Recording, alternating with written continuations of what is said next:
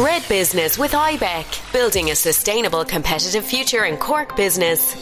Hi there, and thanks for joining us. Lots to come on this episode. We've got Great news from Cork Airport we're going to talk about in just a moment. A couple from Ballincollig who are making some of the finest chocolate around and how they're doing it, and we'll check in with IBEC as well. But it does appear that Cork Airport is going to be really busy next summer. Ryanair have just announced that there's going to be another aircraft base there, opening up new opportunities both for holiday makers and indeed for people who are just looking at travelling elsewhere off this island after COVID. Brian Gallagher is the head of aviation and commercial business development with Cork Airport. He's with me now. Hi, Brian.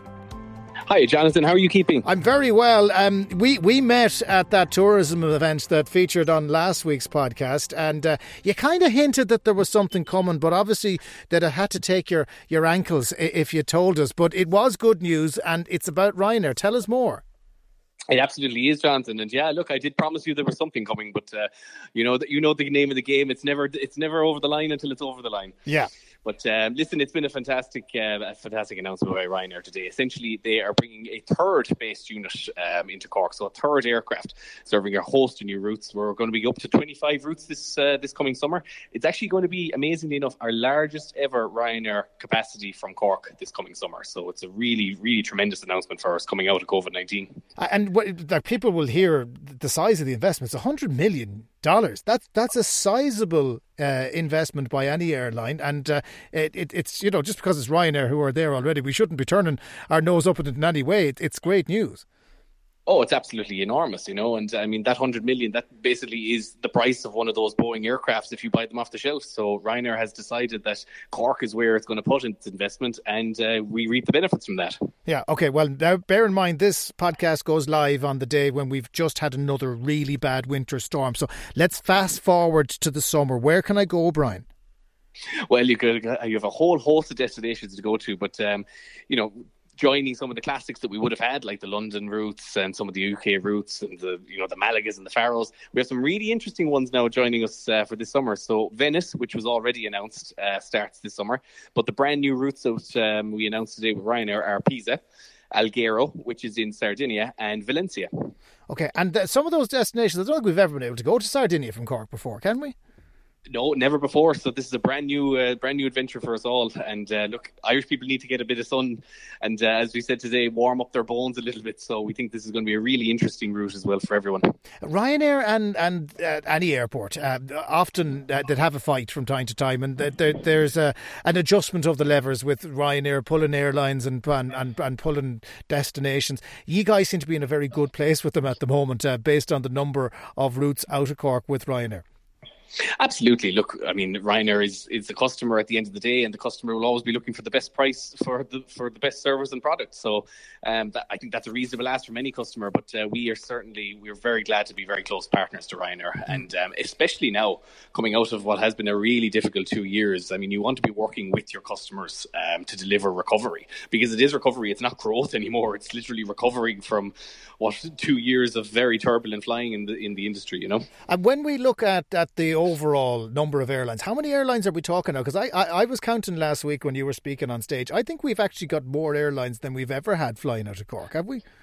Well, we certainly have more foreign carriers anyway. We've we have the widest range of uh, the big European flag carriers. So look, Air France and Swiss were with us before COVID nineteen, but we have to remember that you know since COVID nineteen we had KLM, which is now a very large carrier at Cork. They launched in August 2020, right in the height of uh, at the height of the challenges, and then we had Lufthansa and Vueling join us last year then as well. So we've got the big European brands now operating into Cork alongside our long-standing partners uh, Ryanair and Aer Lingus. When the world gets back to normal. Uh, um, people will look again to Cork for those connections. If you spoke to the business community prior to COVID, it was the lack of connectivity. Yeah, we had Heathrow and we had Amsterdam, but they were all rammed, and there was the odd flight to Paris before Air France came in. We've got really good connections now with those airlines. So for, for people looking to travel long haul, it, it, there's the opportunity just to connect via Amsterdam, to connect via Paris, to connect via London.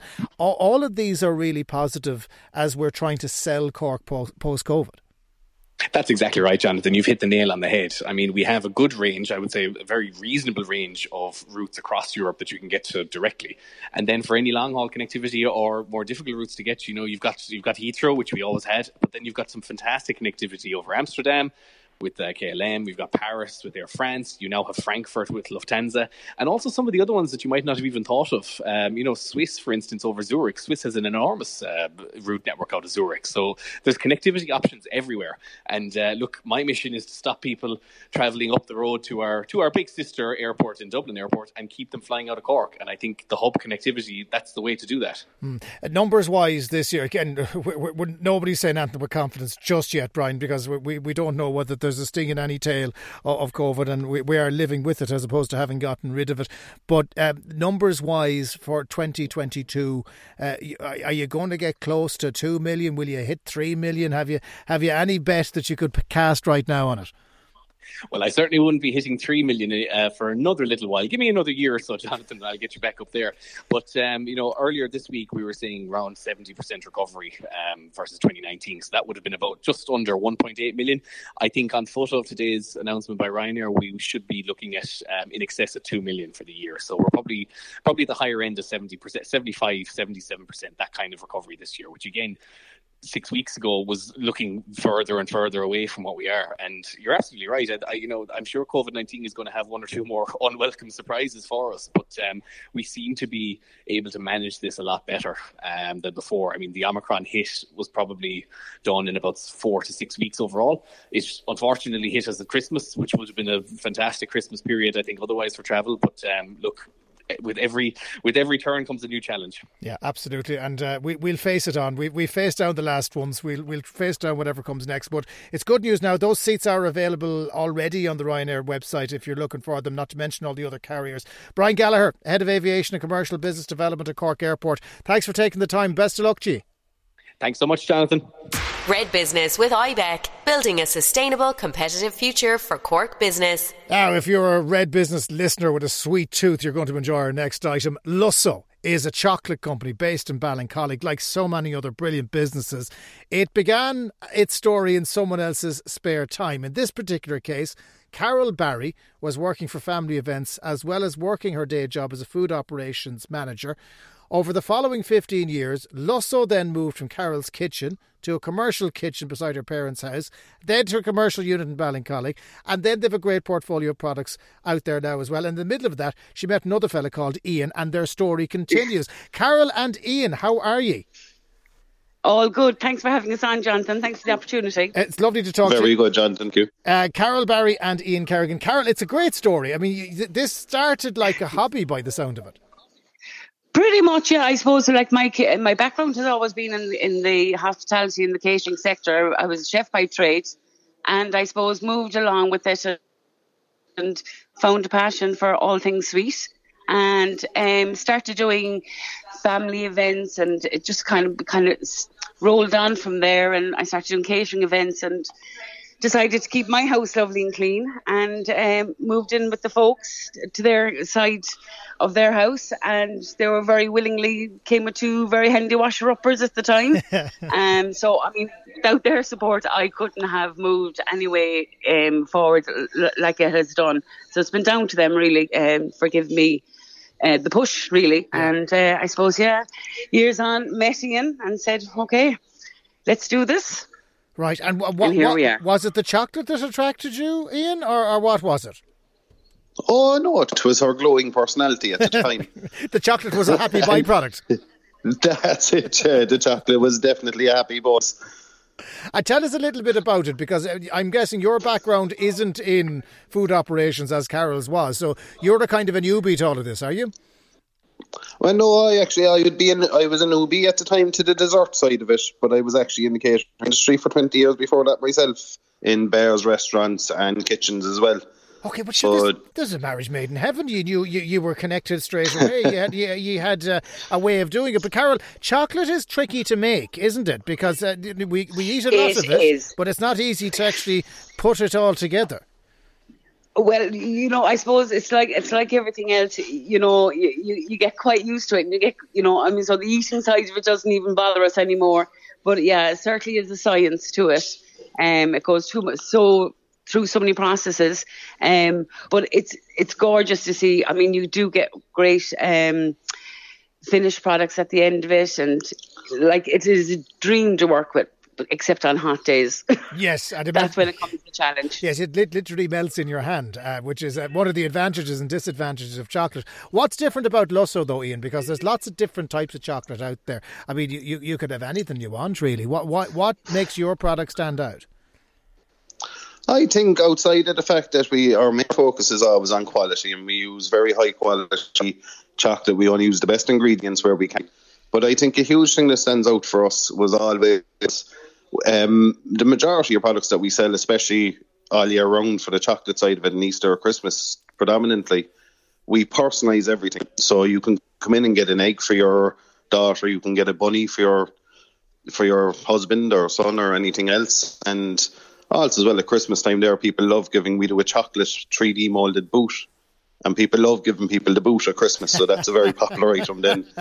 So I think a lot of it is personalisation and our customer service, and one, I suppose, a huge thing we always focus on is the customer service we give behind it. We have very loyal customers. We have a great team behind us, so it's it's something that puts us aside from the rest. It's not just picked off a shelf. Yeah. Every single thing is handmade by us here. Uh, and obviously, chocolate and Easter go together really, really well. Um, but uh, Easter 2020, I'm presuming, like everybody else, you'll remember that one for a long time.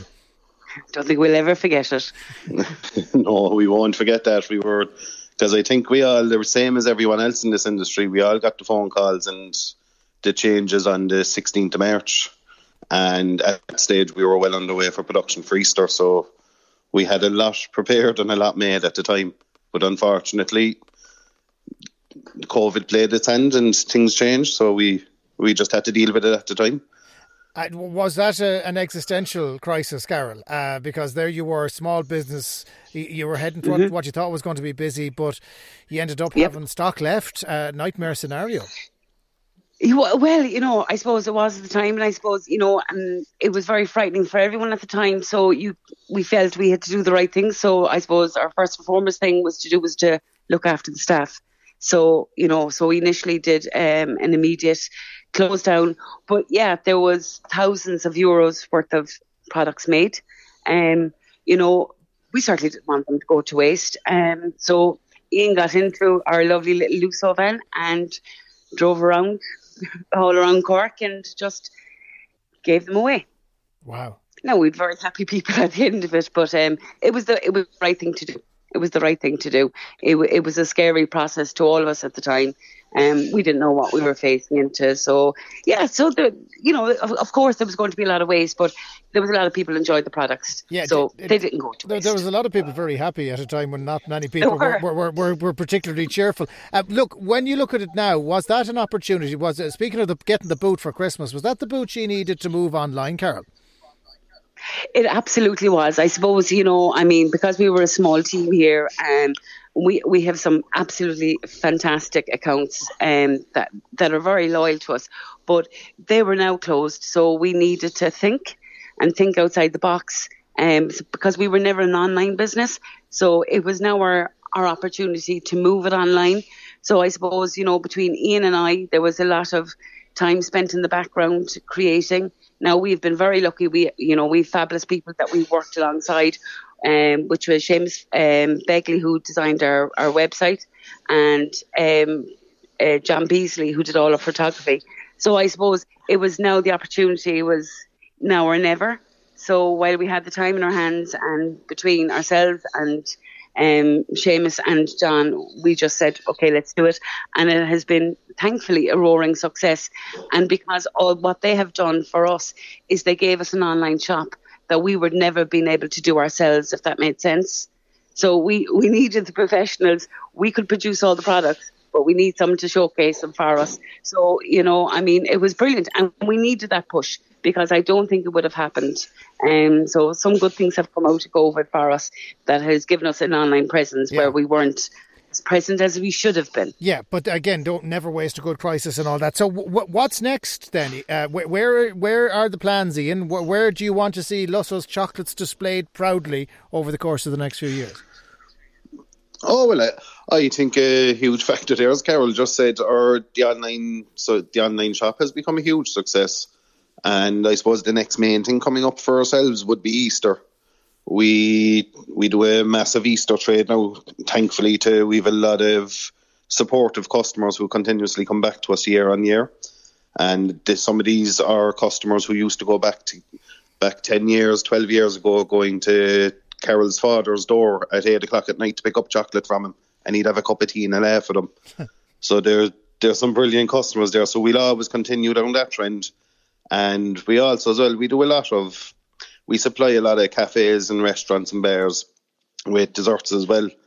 So that takes up that's our day to day bread yeah. and butter outside of the heavy season. So thankfully that's growing week on week and strength by strength. So we'll continue to push that as long as we can. Right, look, lads, I am absolutely starving for a bit of chocolate now, and there isn't a bit anywhere near me, which is, which is the absolute killer. Never see you there. We'll have to we'll have to get sorted. Right, Carol Barry and Ian Kerrigan. What's the website, lads, if people need to find you? L U S S O C O R K. Dot IE. Look, it's great, lads, and many happy years of marriage ahead of you, making all that chocolate making, and, and, and making the world a better place. Carol Barry and Ian Kerrigan, thanks so much for joining us. Thanks so Perfect, much, Jonathan. Thank you very much. Red Business with IBEC, building a sustainable, competitive future for Cork business. Now, it is generally accepted by everyone in Cork that it's a great place, a great place to live and to work and to do business. But for my next guest, convincing others of how wonderful this city and county is, well, it's a full time job. And not only does he have to promote Cork, he has to promote Ireland uh, as, as a rule. Uh, Fergal O'Brien is IBEC's Director of Lobbying and Influence. How are you, Fergal? Hello, Jonathan. How are you? Obviously, it's easier to sell Cork than other parts of the country, isn't it? There's a lot to sell. There's great opportunities and advantages um, for doing business as a place to, to, to live, work, and of course do business. It, it, has got an awful lot to offer. But I suppose when we're engaging with, with government at the political level, uh, with permanent government at a national level, and with local government, we're continuously trying to work with them as, as stakeholders and partners to try and improve the conditions uh, for doing business. And I suppose one of the things that's really interesting, John, if you look at how kind of policy and our engagement with government from a business perspective has evolved, particularly probably over the last five years or so, and I think this is going to have accelerated during COVID times, is that quality of life is increasingly becoming actually a key metric for business.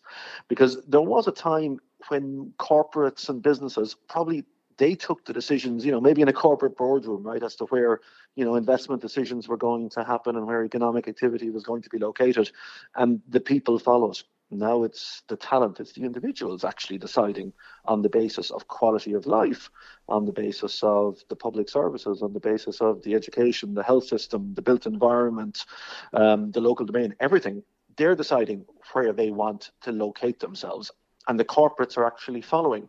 So increasingly, the kind of everyday issues that we all talk about as quality of life issues are becoming core business issues. Mm. Uh, and that's been a big change for the for the region, for Cork, and for a country in terms of how we promote and seek opportunities to improve ourselves. Yeah, and the advent of broadband and, and proper connectivity means it's easier to do business now in a place like Cork than it would have been previously. Is is that helping you when you are lobbying uh, on behalf of client companies? That you know, previously it might have been hard uh, to try and convince somebody. Well, you know, you can do business from from West Cork, for example, or you can do business if you're living in North Cork or or even in Cork City. It doesn't matter. The connectivity is much better than it used to be. You can hop at a Zoom call or, or you can get in a plane and get somewhere quickly we've obviously demonstrated over the last two years, Jonathan, that you know we, we, we can operate in all sorts of ways.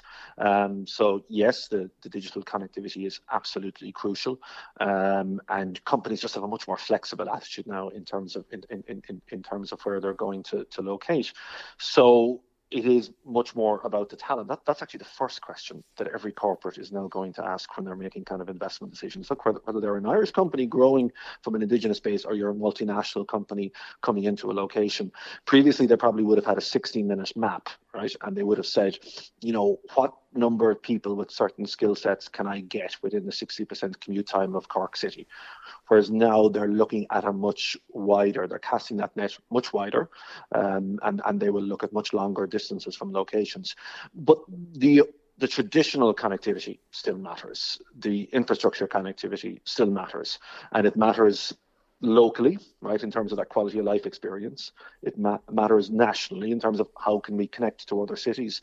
And one of the key priorities for IBEC over the last number of years has been to try to get this much better balance of regional economic development between our east coast and our west coast. We have been far too reliant on the greater Dublin economy. You know, we've had over 40% of all our kind of economic activity happening inside that M50 in Dublin. And we've been arguing for a number of years that we really need to look at the opportunity of our Atlantic corridor. And I think what's happened in the last two years is probably going to do more for regional development than any government policy has in, in, in the previous 50. And the final piece then on the connectivity, and particularly crucial for, for, for, for, for a city region such as Cork, is the international connectivity, because that still matters. And again, we really felt that during the COVID times when people could not easily get on planes and go and see their customers or go and see their corporate headquarter folk. Mm. It, it became much more difficult and it does impact relationships over time. And in other countries, in most other countries, they have other options. You know, they were able to get on trains and they were able to get yeah. in, into cars to see customers. We need in particularly that um, that aviation connectivity is yeah. absolutely crucial. Well, I mean, yeah, we are an island at the end of the day, so you have to get on and off. The good news, of course, at the start of this podcast was further expansion at Cork Airport, and fingers crossed, more to come. About lobbying, though, um, it has a bad reputation, Fergal, doesn't it? It, it? There is always a kind of sense of seediness, as if you're hanging around in a dark corner. But that's not how it works. It's about representing an interest to try and uh, inform and in many ways sway policy uh, that is to the benefit of everybody. But it's not often seen as that. I don't think it sits comfortably with with us in Ireland. Um, that's for sure, Jonathan. And perceptions of, of lobbying and what lobbying is. Um, it's our job. It's it's what we do as a business representative organisation. Um, we we every, every day in day out represent the views, the issues, the concerns of our members to government. But it's actually about partnership and it's about joint problem solving because I suppose a, a, good example would be when, again, the COVID crisis hit us, you know, almost over a weekend in, in, in March of 2020. Uh, one of the first things we were doing was sitting down with government, trying to figure out how could we offset the worst economic implications of it. And obviously there was lots of focus on, on our health crisis at the time, but we also had an impending economic crisis. And government could only do that by listening to the real life experiences of business.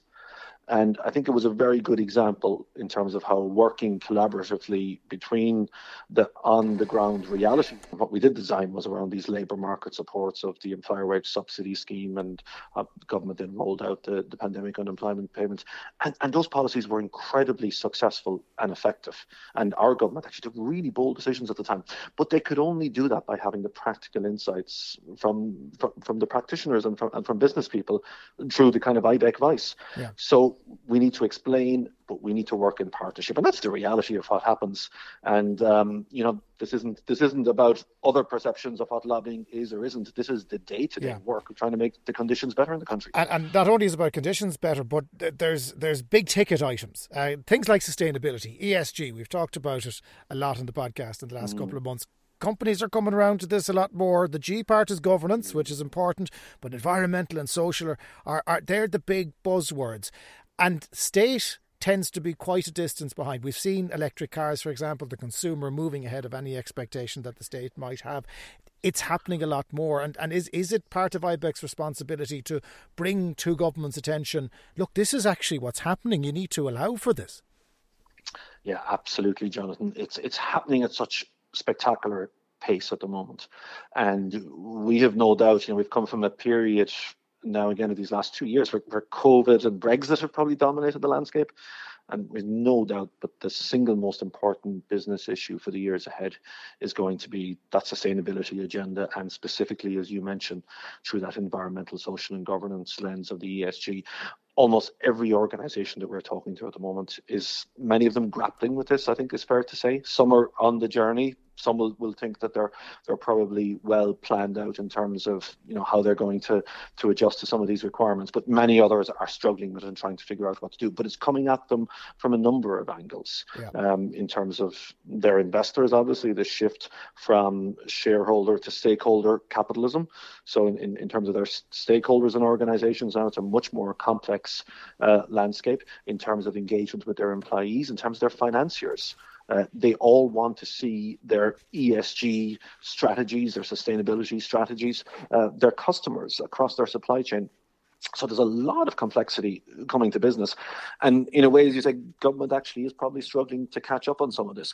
One of the observations that we're probably seeing across IBEC is that the, this social pillar may well be the most crucial of them all because while we have very ambitious national targets on the environmental sustainability and we're clearly starting out on, on the road to achieve those by 2030 being a key mil- milestone and, and then beyond to 2050 in terms of carbon neutrality.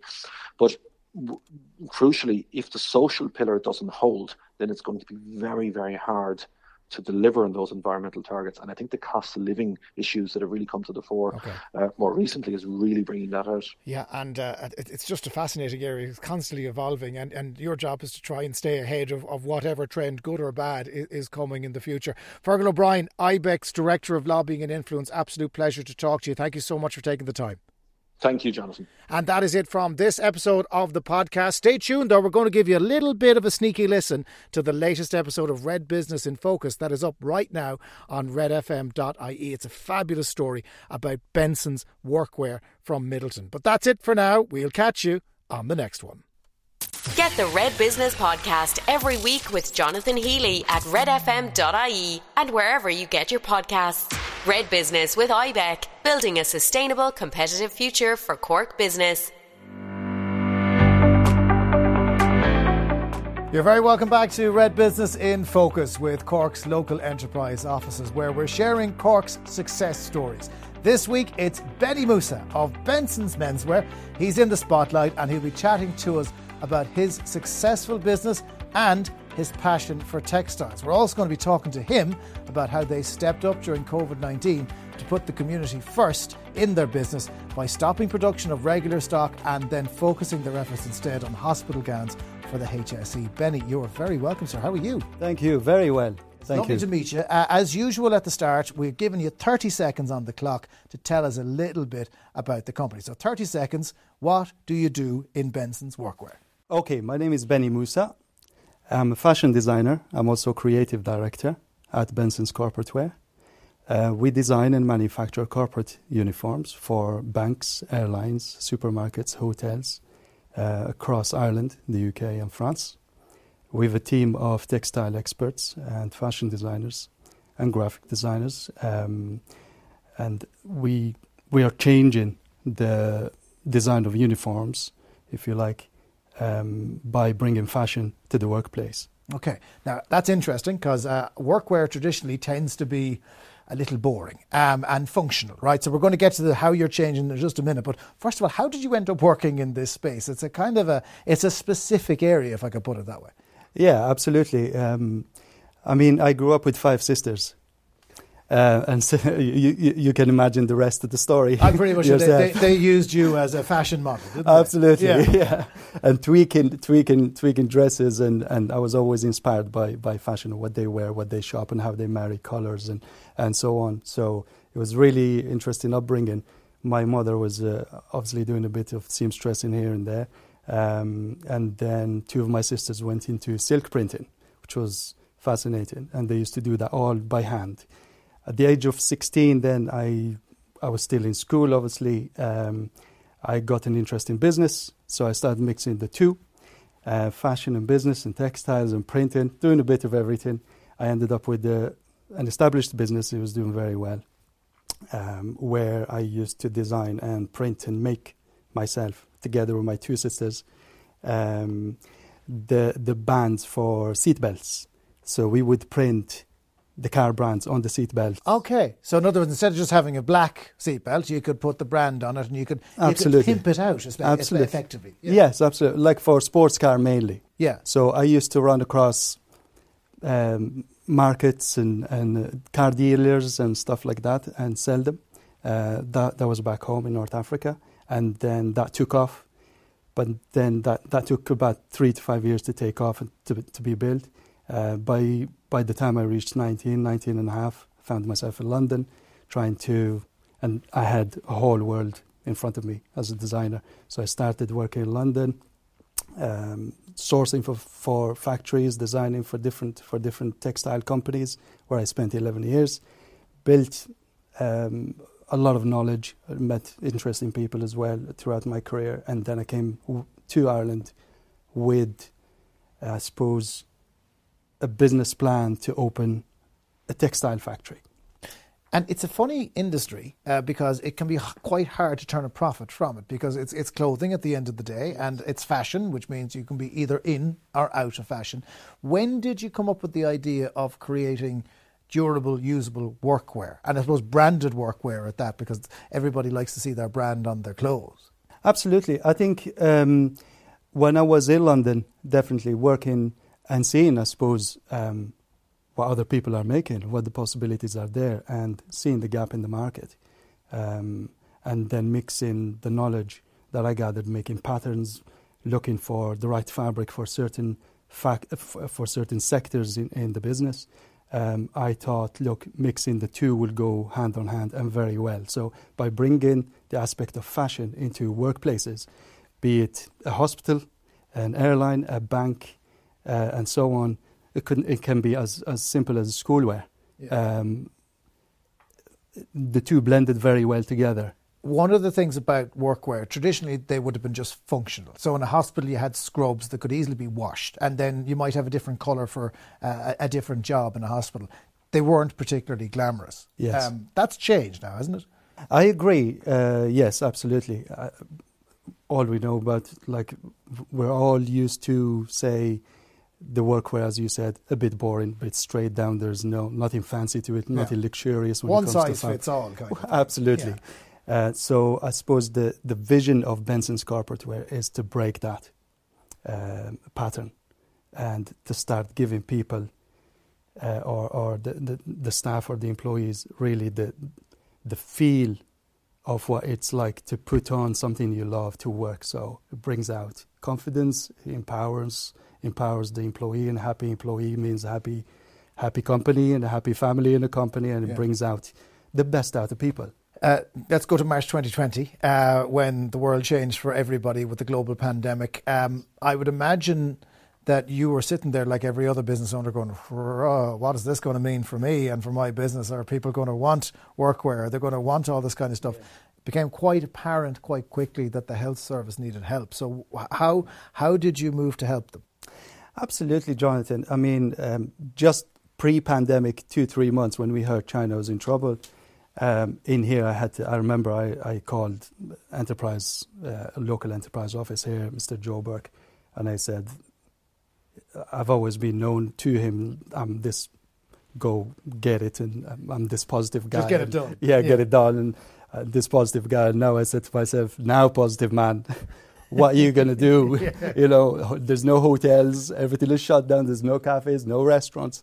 Um, so we, we had to close for about four to five weeks uh, while we were trying to pivot and get contracts in place with the HSE because everything else, as you said, had stopped at the time. So we had to pivot very, very quickly, and that involved when people were cocooning, we were in the, in the factory in East Cork, um, cutting fabric, making patterns, responding to two. So, as someone who was in the fashion sector, yes, you probably would never have deemed yourself an essential worker, but there you were providing an essential service. Absolutely, that's well said, Jonathan. Because we had to actually request a letter from the HSE to allow us to be on the road, um, and we had uh, we were we were taking care uh, of production in one hand and then recruiting up to 43 uh, employees most of them seamstresses, fabric cutters. Some had experience, and we were actually privileged and